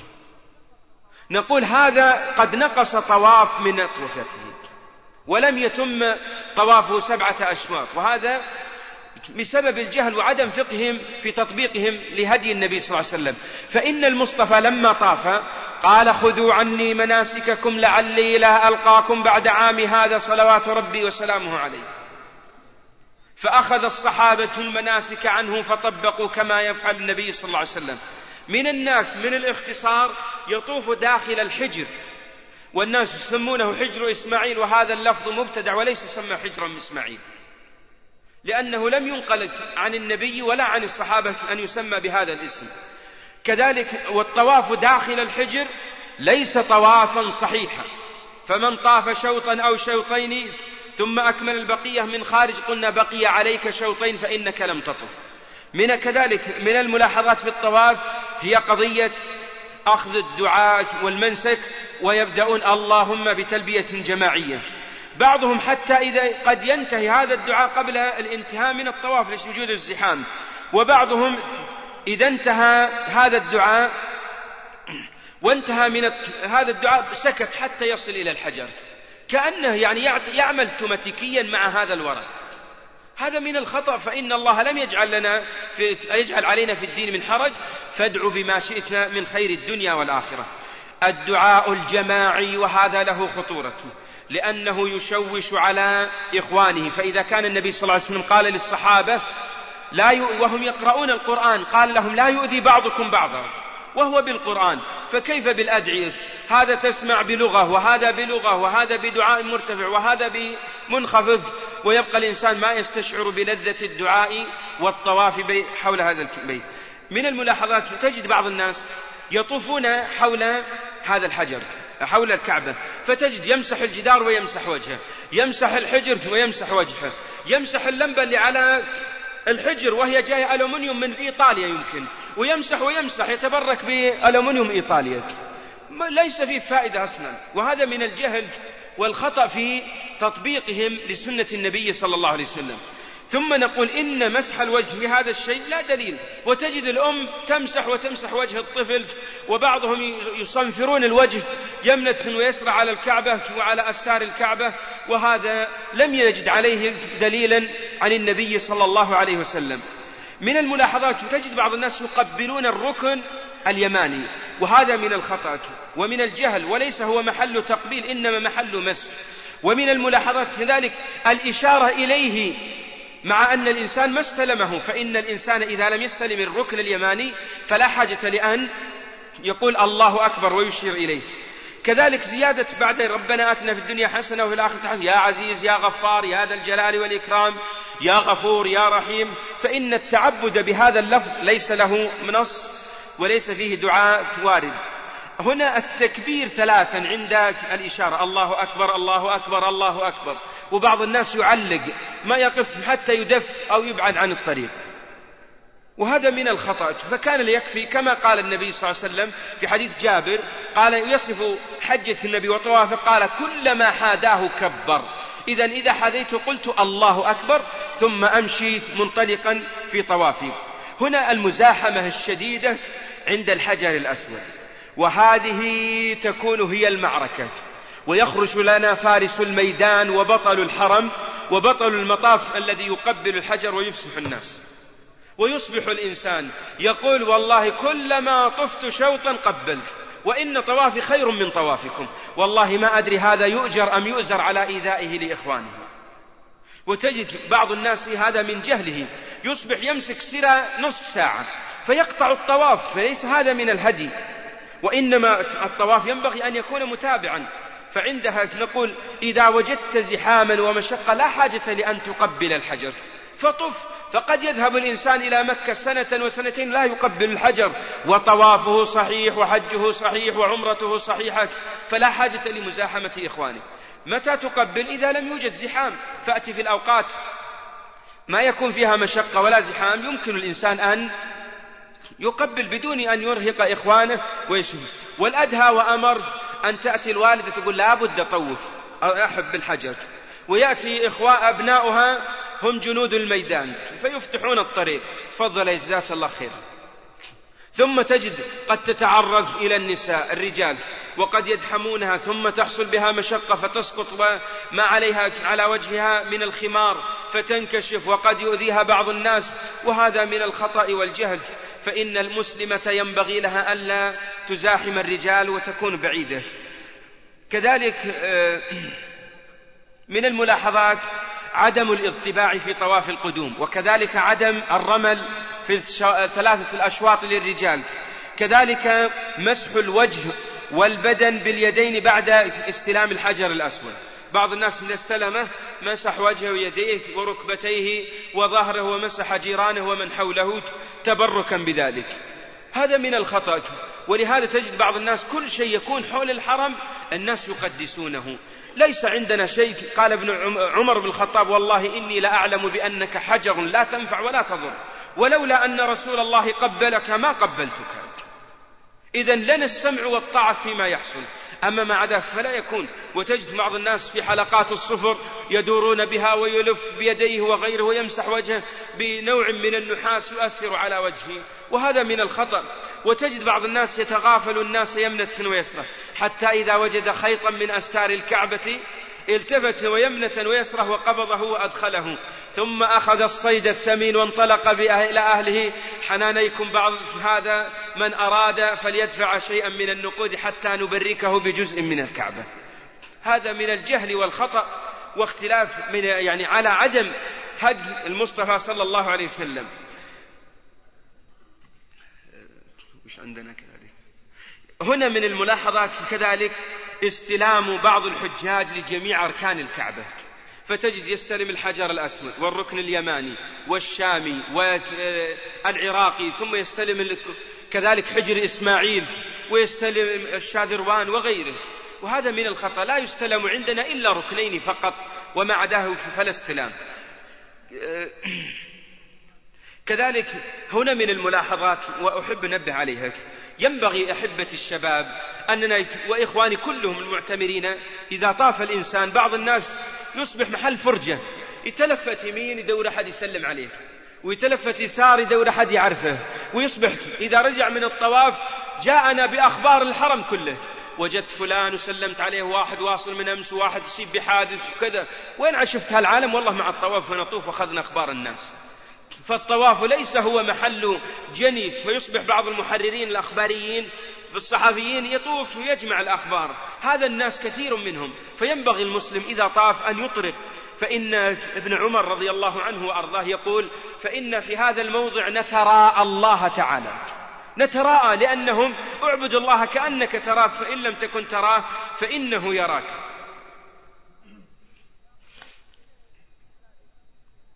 من كذلك الملاحظة عدم قراءة الآية واتخذوا من مقام إبراهيم مصلى. من الملاحظات مزاحمة الناس خلف المقام.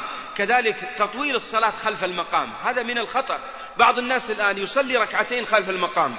ويخشع كأنه في قيام الليل ويبكي. ويطيل الركعتين طويلة. قد يقرأ سورة البقرة وآل عمران. فالإنسان خلف المقام الناس الذين يعتبرون أحوج منك به. فتريد الخشوع انطلق بعيدا عن الناس حتى لا تؤذيهم وتشغلهم في مكانهم. إذا أصلي ركعتين فيها قل يا أيها الكافرون قل هو الله أحد ثم انتهي. بعض الناس بعد انقضائه يمد يديه فيدعو يدعو طويلا. وتجدون من الملاحظات أن بعض الناس يأتي بهذا الدعاء ويسميه دعاء خلف المقام وهذا ليس فيه دعاء أصلا. وإنما الوارد فيه هي الصلاة خلف المقام.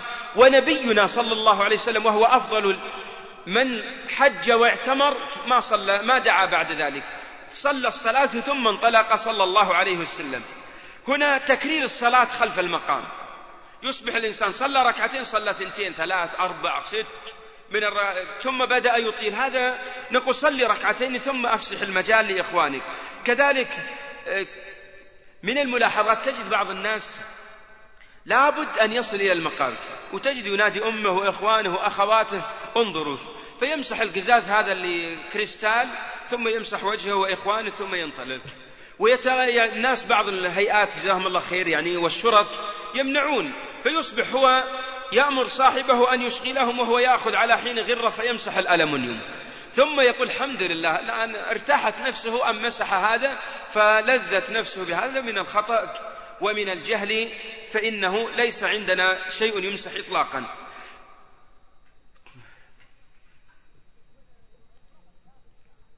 هنا باب الكعبة. تجدون بعض الناس منذ أن يسلم الإمام طاروا على باب الكعبة وهذا من الملاحظات. وتجد في إنسان يرون أنه لابد من الوقوف أمام هذا الباب. هذا من الخطأ عندنا الملتزم يكون من الحجر الأسود إلى الباب. فيلتزم الإنسان قد ورد وذكر شيخنا أنه يستأنس بالأحاديث الواردة فيه. أن الإنسان يلصق صدره وخده عليه؟ لكن الآن كيف؟ ما تستطيع أن تلصق إصبعا بكثرة الزحام. فما دام أن فيه مشقة فلا حاجة إلى هذا أو لفعله. هنا طواف بعض النساء هداهن الله بالزينة. تمشي المرأة كأنها ذهبت إلى عرس وتمشي وهي تنسف يديها يمنة ويسرى ثم تقول هل من طائف ليتفرج؟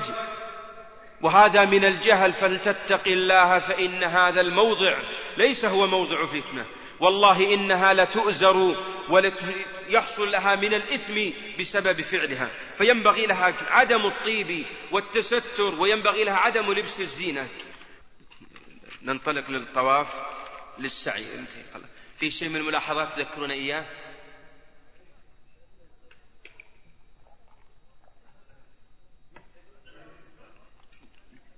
إذا كان الإنسان الآن مثلا انطلق المسافر من الرياض إلى مكة انطلق الصباح فأراد أن يفطر يفطر.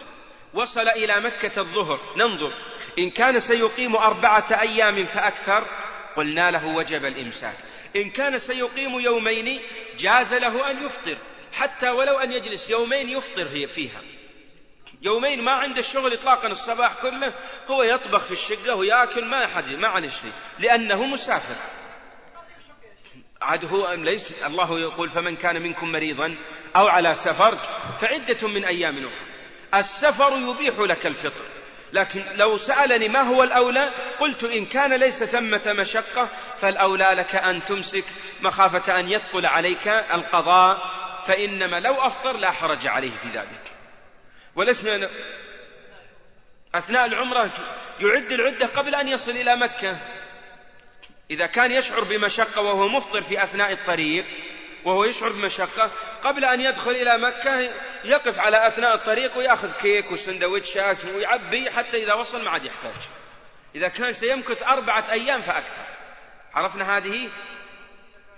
آه، لا لا انتظروا ما يمكن نفتح الأسئلة باقي عندي أربعين ملاحظة على المسعى فانتظروا أسردها سرد والشباب يناظرون الساعة لكن تحملوني شوي بس.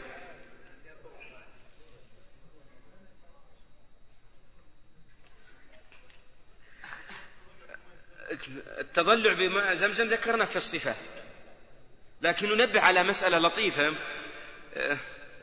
بعض الناس الآن وهو يسعى يجد هؤلاء الذين يحملون الناس خشب خشب فيدخل معهم في الوسط يقول الحمد لله ويركض. قال وين؟ قال معهم. فيقول الحمد لله الذي يسر علينا هذا المطاف. والله إني طفت في هذا المغرب أربعة أطواف قال كيف؟ ورا خشب خشب. ويصبح هو قدامهم وهو يقول خشب وهو ماشي. فما أدري هو يجمع حسنات أو يجمع خشب. الطواف يجب يكون يؤثر على الإنسان. أنت تطوف في عبادة فينبغي أن تؤثر عليك هذه العبادة. فيحصل المسلم الأجر ويحرص المسلم على التدبر في طوافه. من الملاحظات على المسعى انتهينا من الطواف الآن. انطلق المسلم بعد ذلك إلى انتهى بعدما طاف وانتهى. انطلق فصلى خلف المقام ركعتين ثم بعد ذلك انطلق إلى الصفا.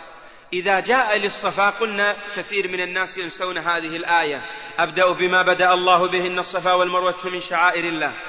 كذلك الأمر الثاني نسي رفع اليدين والدعاء الذي ذكرناه لكم وتطويل الدعاء ينسونه. ثم من الملاحظات على الناس أن عدم الهرولة بين العلمين. فتجد بعض الناس ينسونها. كذلك بعض الناس من جهل يبدأ بالمروة قبل الصفا. وهذا من الخطأ. من الملاحظات بعض الناس يستمر في الاضطباع. فيصلي خلف المقام وهو مضطبع. إذا لما انتهى من الطواف كاملا رفع الإزار الرداء فوضعه على كتفيه فصلى خلف المقام والإزار على الكتف الرداء على الكتفين ثم استمر في سعيه وليس ثمة انطباع. عدم الرقي على الصفا والمروة. بعض الناس يتكلفون فيصعد على أعلى صخرة. وتجده واقف ومشقه قد يسقط على رأسه. وليش يقول والله الرسول رقى الصفا؟ يمكنه أن يصعد إلى ارتفاع قليل ثم يستقبل القبلة ويدعو بما شاء. كذلك منها عدم التدبر الدعاء في هذا الموقف. وكذلك بعض الناس قد يسعى أربعة شوط أربعة عشر شوطا. ومن كذلك هرولة النساء بين العلمين.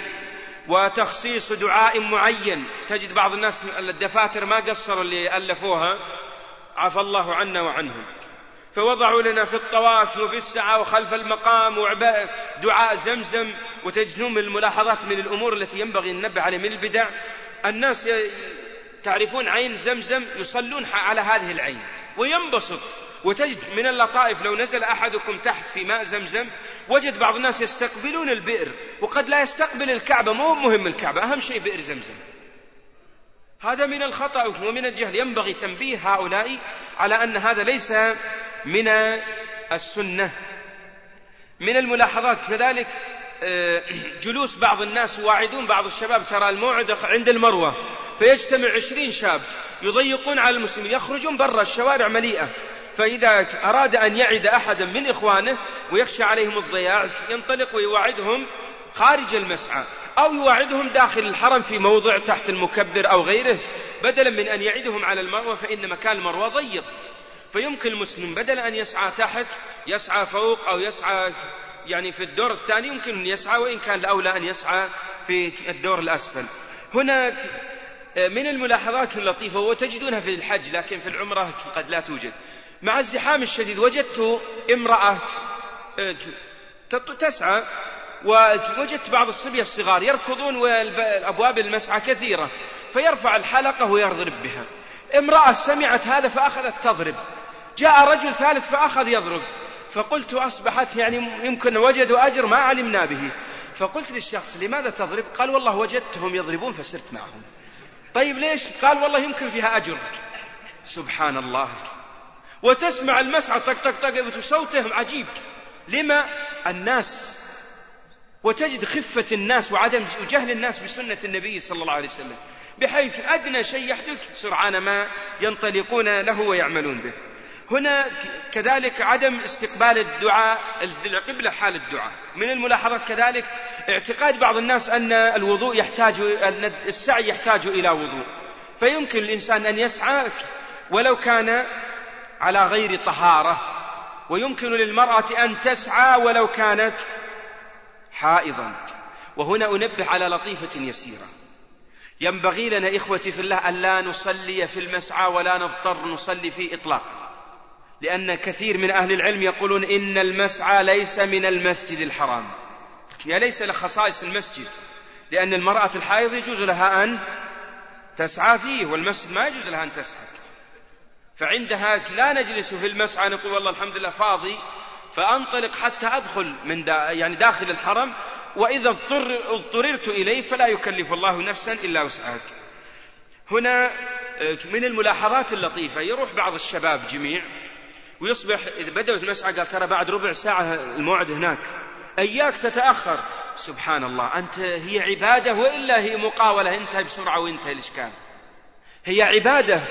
فليس المقصود يقف الإنسان يدعو قد يخشع الإنسان قلبه فيدعو نصف ساعة وقلبه منكسر بين يدي ربه فيدعو. بعض الناس إياك ساعة إلا ربع ينتهي.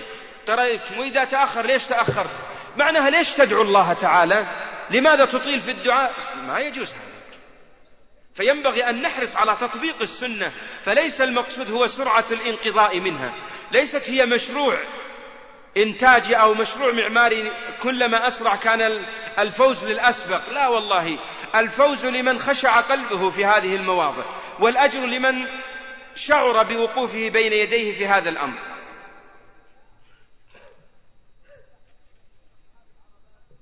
من الملاحظات تجدون أصحاب العربات يعني تجد بسرعة يركضون فتجد من الملاحظات الحقيقة تجد الإنسان صاحب العربة همه أن ينتهي.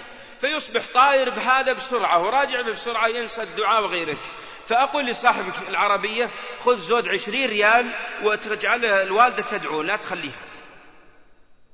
حتى تحصل لها السنة. فهو همه أن ينقضي سبعة وبعض الناس قد يخدعونهم فيطوف به أربعة أو خمسة ثم يقول يلا حول. فمسكين هذا يحول يدورون به ما يدري هو ولا يعد ويقول الحمد لله انتهينا بسرعة جزاهم الله خير هذا مسرع. ها؟ أو يمكن الإنسان أن الإبن يأخذ عربية والدولة لله الحمد وفقها الله قد وضعت عربيات مجانية تأخذ عربية لوالدك أو والدتك فتسعى بها أنت فيحصل لك الأجر ببرك بوالدتك أو والدك بعض الناس يركب العربية ونايم حتى إذا انقضت مسعى يقومون حول. فيصبح المسعى نوم. هذا من الجهل والخطأ. وينما كان الدعاء والتضرع والانكسار بين يدي الله. وبعض الناس يمر يقول يا ليتني راكب عربية مرتاح مثلك. وهذا من الخطأ والجهل. كذلك من الملاحظات لطيفة وهي دقيقة بس بعض الناس يطوف وإذا سأل جنبك كم طفنا حنا هالحين؟ ما يدري كم طاف مع الناس وماشي ورايح هذا يقول يا إخواني ينبغي إنسان يعرف ويعد من الملاحظات وجود الخصومات بين الناس. فتجد عند المقام أو ليس عند المقام عند المروة وعند الصفا يحصل تأتي أفواج عظيمة. فيأتي الإنسان جاك الفوج ثبت. فيصبح الإنسان يركز نفسه في الأرض ووضع عضديه للدفاع والمخاصمة والقتال. هذا من الخطأ والجهل فكان الأولى بالمسلم أن لا يخاصم أحدا ولا يقاتل أحد. كذلك طواف النساء بالزينة وهذا من الجهل. بعض الناس قد لا يكمل الشوط السابع يطوف حتى إذا وصل الباب الأخير طلع مع الباب. باقي طيب ما بقي إلا عشر أمتار كملها. يقول الحمد لله انتهينا أخوة زملاء ينتظروني. لا. فينبغي له أن يصعد ثم ينزل مرة أخرى إلى أهله. لبس المرأة كذلك من القفازين كذلك آه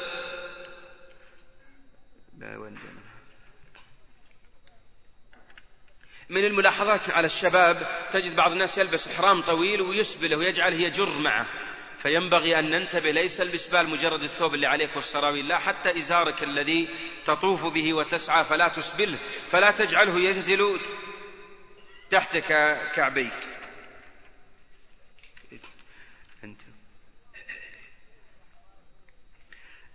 كذلك من الملاحظات حلق وأنبه على خطورة هذه وأختم بها. من الملاحظات التي ينبغي أن نتنبه إليها إخواني إخوتي في الله بعض الناس يحلق راسه عند في المروة فتصبح مجال المروة مليان رجلين واحد مليان الشعر خاصة إذا صار رجلين واحد خشنة تصبح ما شاء الله يسحب معها جر من من الشعور ومن العث وغيره. هذا من الخطأ. فأقول أحبتي في الله لا ينبغي لنا إطلاقا أن نقصر الشعر هناك خلف عند المروة إطلاقا. أين أقصره هناك؟ لأنك تؤذي المسجد. فأين تنطلق الآن؟ بعد انتهائك تجد أنك بعد التقصير الأقدام تحمله إلى أن يصل إلى المطاف. فأنت الآن قدرت المسجد. فلا ينبغي لك إطلاقا أن تقدر المسجد بل ينبغي لك أن تحرص أشد الحرص على طاعة الله تعالى. أنبه إخوتي الآباء إن على إن بعض الآباء هداهم الله. ينطلقون بالأسرة كاملة. فالأب يكون في البيت في بيت الله الحرام ما بين صلاة وقيام وصلاح وغيره. وأبناؤه في الشوارع والطرقات يعاكسون النساء. ويأتي إذا قال الحمد لله لنا عشر سنين وحنا نتهجد لله حول المكان والطواف. وأولاده عندهم لهم عشر سنين وهم مجرمين في الأسواق. فنقول له بدلا من أن تأتي بأولادك ليعصون أدبهم بطاعة الله وعلمهم الخير والصلاح والاستقامة. فهذه بعض من الملاحظات التي ينبغي أن نتنبه عليها. أنبه على بعض البرنامج التي أو كيف نقضيه في مكة. لعل ما يكون في أسئلة ما دام بيتكلم أخونا عبد الرحمن في واحد.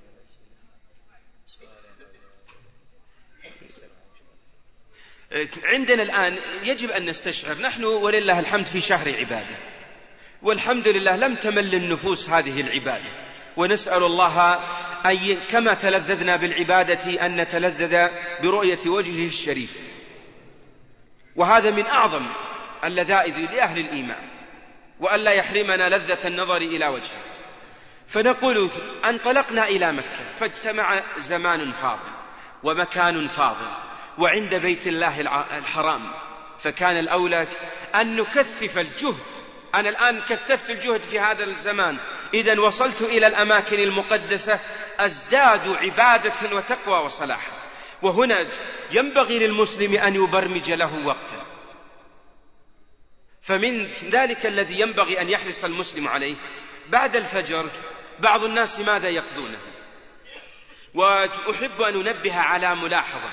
إن المسجد الحرام يجمع من الأحبة والأصدقاء والزملاء منهم من لا نراه لنا أشهر وسنوات. فبعض الناس يجلس في الحرم في الصحن ويصبح رادارا.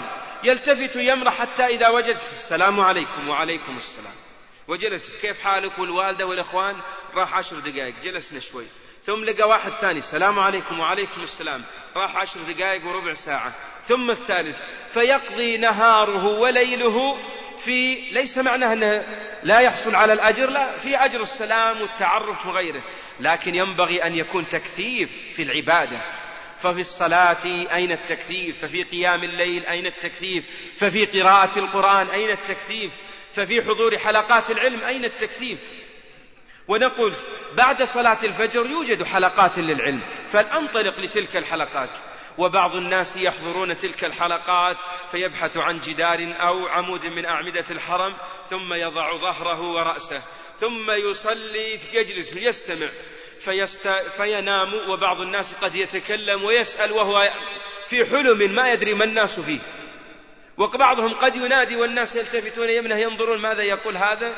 وإذا هو يغط في نوم عميق ويقال له بعد طلوع الشمس صباح الخير الحمد لله ونحن ولله الحمد ما فاتتنا ولا حلقة من حلقات الحرم. وإذا به ما فاته ولا صفرة ولا نوم في الحرم. ليس يستفيد هو الآن في حضور حلقات العلم. فينبغي المسلم أن يحضر الحلقة ويستفيد. وأحب نبه أحبتي في الله. ينبغي لنا كلنا إذا حضرنا محاضرة أو درس أن يكون معنا مثل هذه الحقيبة وأنا لست مشجعا لاشتراء مثل هذا لكن أقول يكون معها لسان حقيبة موجود فيها دفتر صغير فأقيد الفوائد وما أستفيد أكتبه حتى إذا خرجت من المحاضرة إذا استفدت علما. آتي لأهلي أقول هذه من فوائد الحرم استفدت. أما من فوائد الحرم النوم والصفرة فحدث ولا حرج. بعض الناس هداهم الله يقضون بعد الفجر يسمون معتكفين وطيب اعتكاف وهو لزوم المسجد لطاعة الله فهذا لزم المسجد للنوم في الله. فماذا يحدث؟ صلى سلم الإمام طوى معه من الفرش فنام.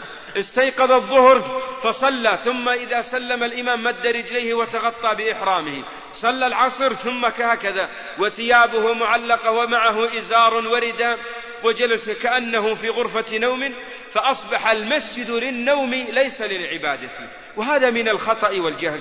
وقد لاحظتهم في العام الماضي وأحببت أن أنبه على أن بعض المعتكفين لا يعرفون ثمرة الاعتكاف.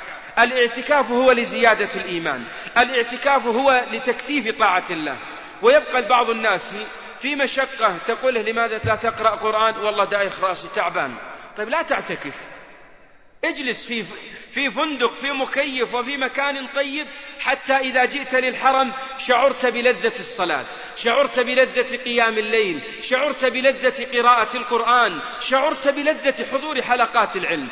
فالإعتكاف شرع لزيادة الإيمان. فنقول لهذا الأخ إذا إذا اعتكفت فليزدد إيمانك. لا أن تصبح متسخطا. بعض الناس يدخل في الاعتكاف ويقول تورطت ليتني ما دخلت ولكن هذه المرة أعملها وبعدها إن شاء الله لا أفعل شيئا. فنقول كان النبي صلى الله عليه وسلم من هديه أنه يعتكف في العشر الأواخر صلى الله عليه وسلم. ويبقى في المسجد ما بين ذكر وقراءة واستغفار وغير ذلك فإن هذا من الخير.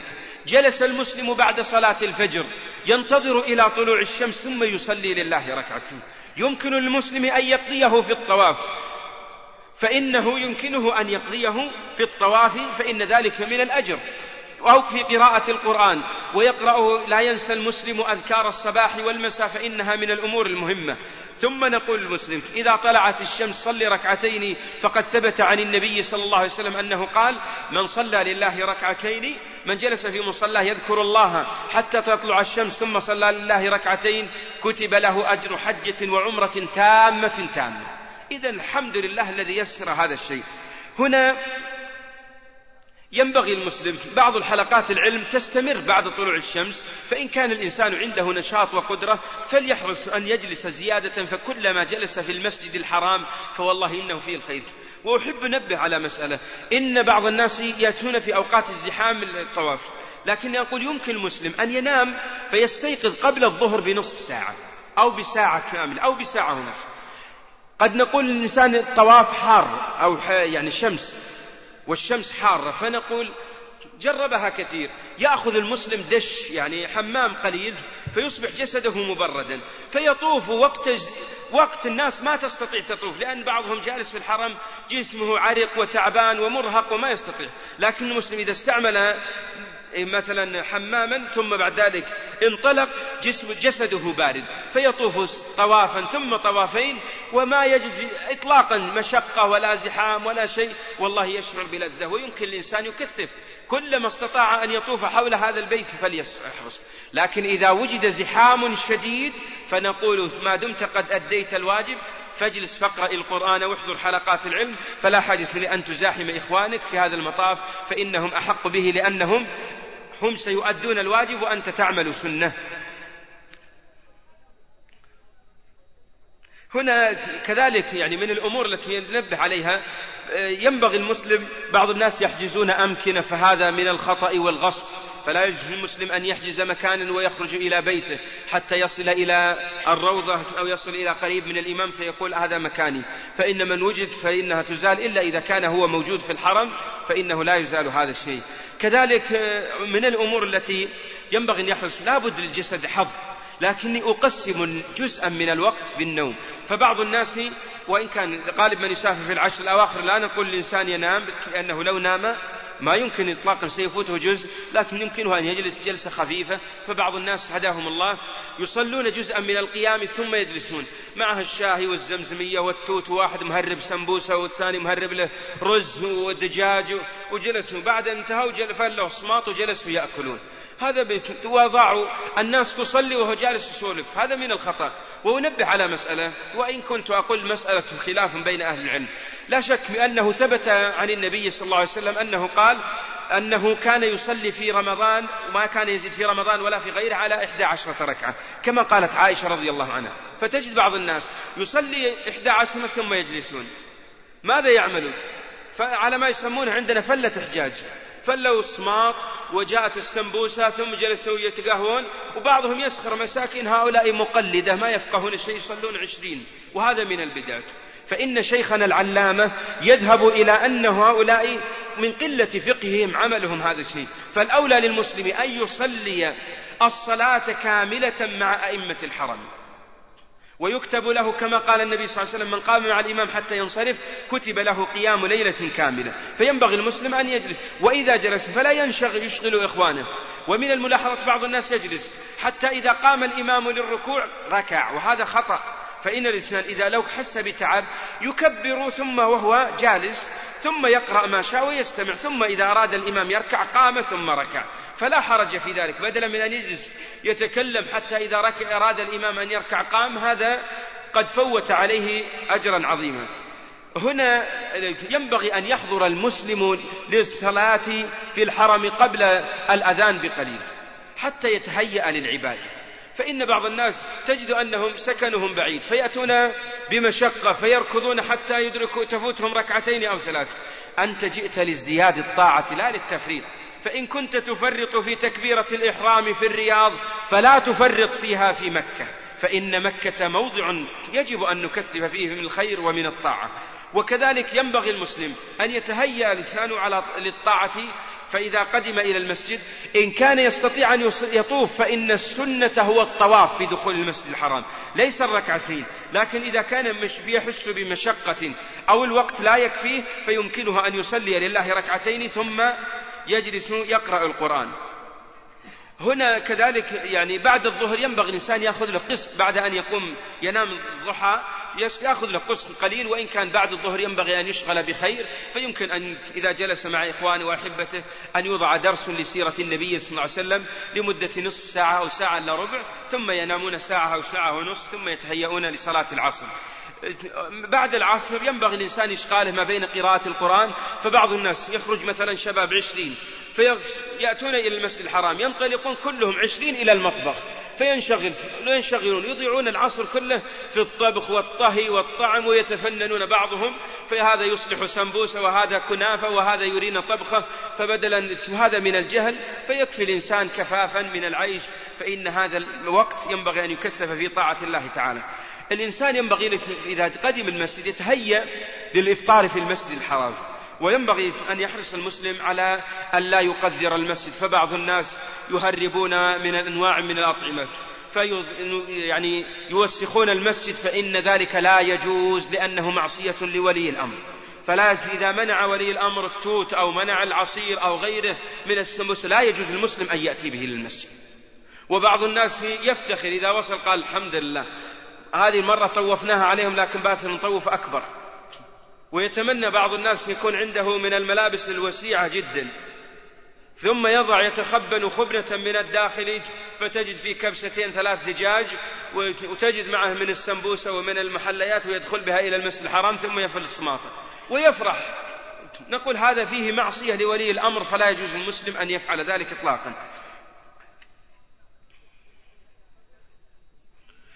بالنسبة للاعتكاف أنا أقول لإخوتي النفس ما تعودت عندنا تحتاج لها ترويض بعض الشيء.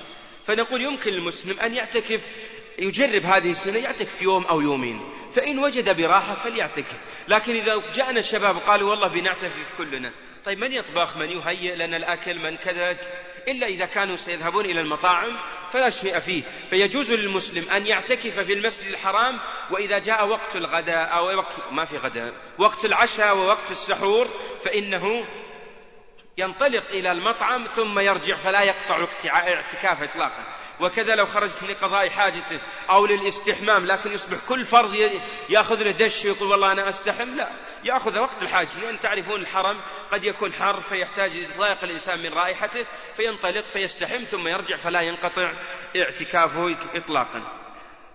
هنا من المسائل التي ينبغي للمسلم بعض الناس يتكلمون في البيت الحرام ينبغي ضبط اللسان فيه جدا. يقول أحد الصحابة والله ما رأيت شيئا أحوج بي طول السجن من هذا اللسان.